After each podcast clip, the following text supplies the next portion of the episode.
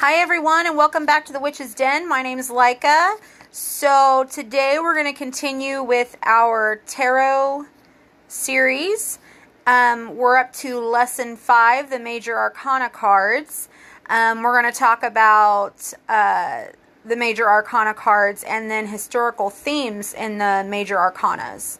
Um, this is probably going to be it's going to be pretty long, guys, because there's like eight pages of information. So, so sorry that I didn't get this out to you yesterday, like I had told you guys I would. Some stuff happened and came up. so, anyway, I'm here now. So, lesson five major arcana cards.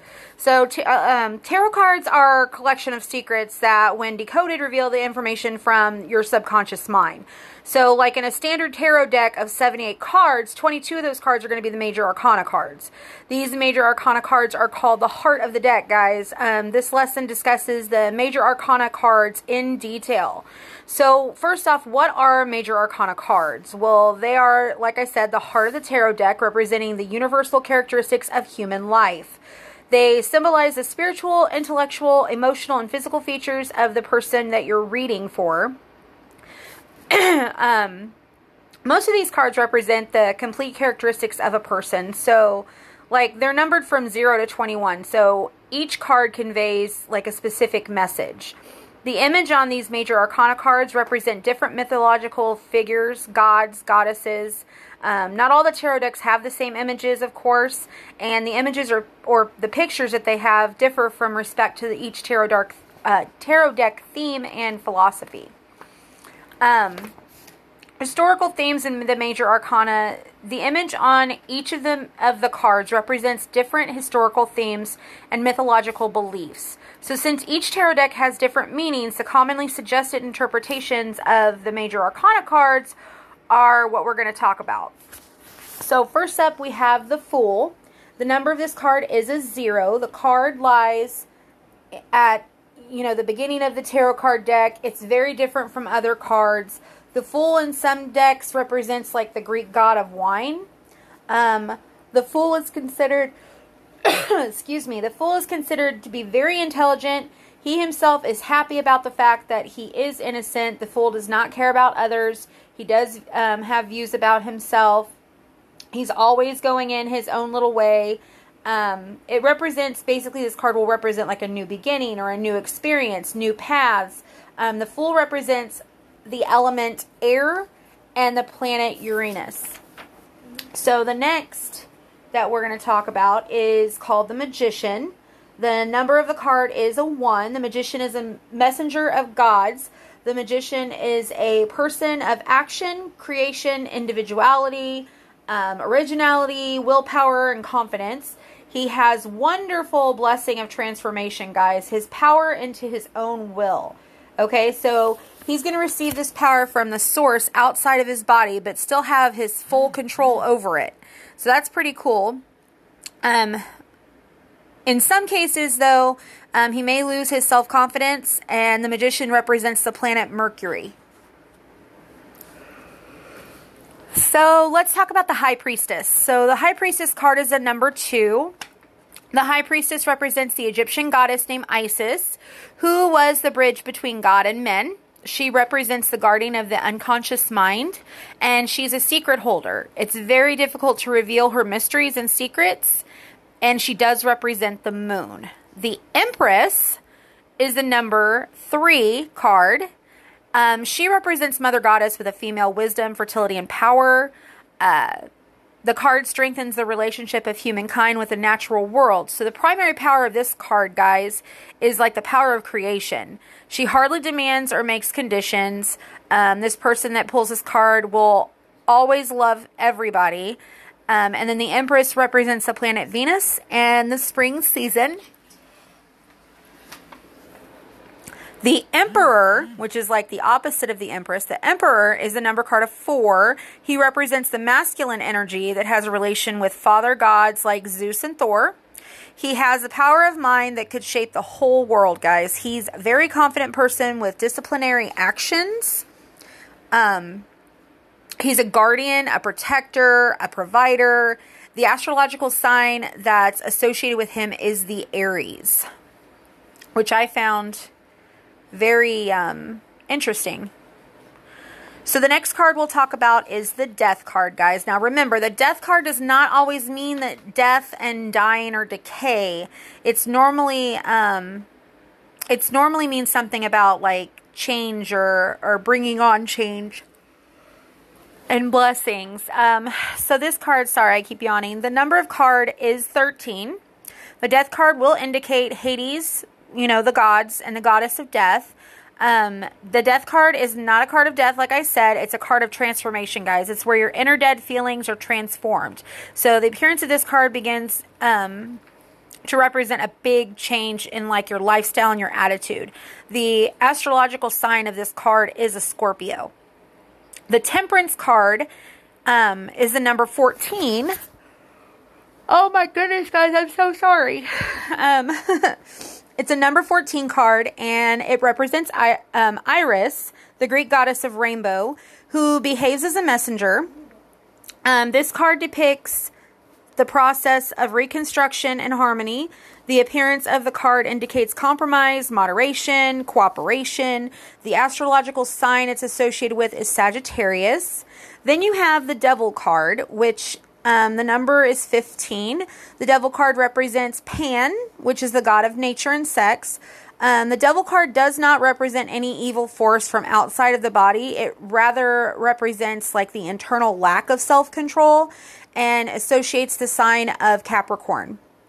Which brings us to number 16 card, the Tower. Tower card represents the biblical story of the Tower of Babel.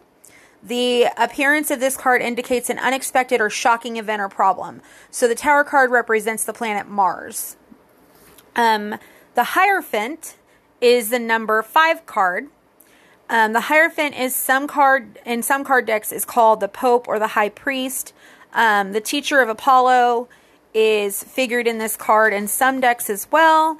This card represents official learning and and basically institutional values, guys. Um, the Hierophant himself is depicted as a holy man. Uh, he does have the power over groups and is often represented in groups.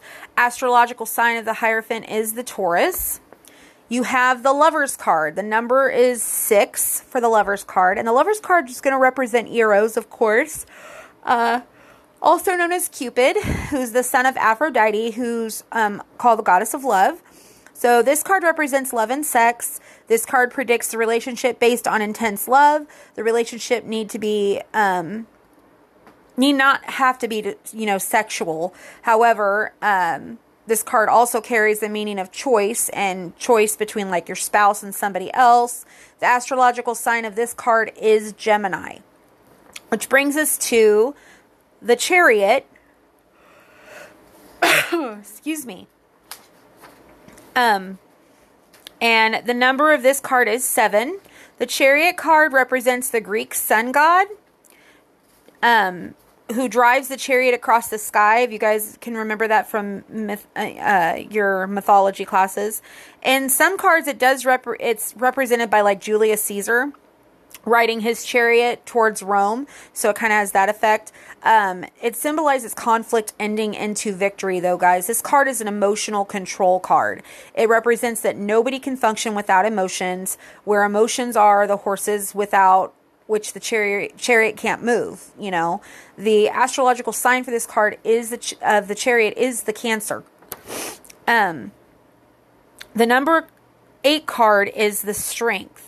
The strength card represents the Greek goddess Artemis. This card denotes the internal emotional strength, not the physical strength. And this card will represent the person who can control the emotions and can rise above them. So the astrological sign of the strength card is the Leo. Um, I happen to be a Leo. So that to me made perfect sense. All right, guys, we will be right back um, after these words. Hi, guys, and welcome back to the Witch's Den. So, we're talking about lesson five, um, major arcana cards. We left off with the last card. We talked about being the strength card, which the uh, astrological sign for that was Leo, which is what I am. So we're going to move on to the world, guys. And the number of the world card is 21. This card is the last of the major arcana and represents completion. This indicates a final achievement in the material world. Sometimes it represents an end, where the end is considered to be the rest before a new beginning appears. This card does represent the planet Saturn. The Hermit card is number nine. It represents the god of time. The appearance of this card, though, should um, give an alarm, and issues should be dealt with peace and politeness. So if you see this card, it means that you're dealing with some issues and you need to deal with it with peace and politeness, guys. The card recommends advice from a trustworthy person that you trust um, and that you can trust. It all also this card represents the Greek aesthetic. Um, I'm going to probably butcher this. Diogenes, D I O G E N E S, um, who was in search of an honest man with a lantern in one hand. The astrological sign of this card is Virgo. Um, that brings us to the Wheel of Fortune, which is the number 10 card. The Wheel of Fortune represents the three fates. So this corresponds to the forces of destiny and fate, guys. The appearance of this card depicts that changes will happen surely and very soon. The Wheel of Fortune represents the planet Jupiter. The Justice card, which is number uh, 11 in the Major Arcana, it is um, representing the essence of truth, of justice, and, and, and fairness. Um, the appearance of this card, though, depicts the consequence of the past in the present and the future. Uh, the astrological sign of this card is the Libra. We're almost done, guys. Um, thanks for hanging in there with me. The Hangman, which is card number 12, symbolizes Odin, the Norse god who hung in order to gain knowledge. Um, the appearance of this card signifies that greater knowledge and wisdom can be obtained only when that person is ready to sacrifice something. So it represents the planet Neptune and the element water. the next card is the star. The number of this card is 17. The star card indicates Venus, the goddess of love. This card is a card of faith. It brings happiness, hope, unexpected gifts, and, you know, events uh, that are uh, of a positive nature. Um, the astrological sign for this card is Aquarius. The moon is our next card, which is card number 18. It represents the triple goddess, guys, in pagan mythologies. So, um, the moon card would be our triple goddess symbol. The moon indicates that something that that person has idolized is not correct and that the hidden issues should be revealed properly before it's too late. And the astrological sign of this card is Pisces. Um, the last card is in the major arcana is called the sun. The number of this card is 19, and the sun card represents, get ready for it, guys, the Egyptian sun god Ra. That's right, Ra. This card represents the happy events, though, and the feelings. It the ultimate ending of this card is always happiness. So when you pull this, or you know, for the people that you're reading, it's going to mean always happiness. It represents the sun and the season for summer. All right, guys, that's all I have for lesson five today. Um, I will be trying to get lesson six done as soon as possible, which lesson six will contain the minor arcana cards. So we're going to talk about those, um, the minor arcana cards, just to give you a little um, insight, are the wands, cups, swords, and pentacles. So, all right, guys, until next time, take care of yourselves and each other. Bye.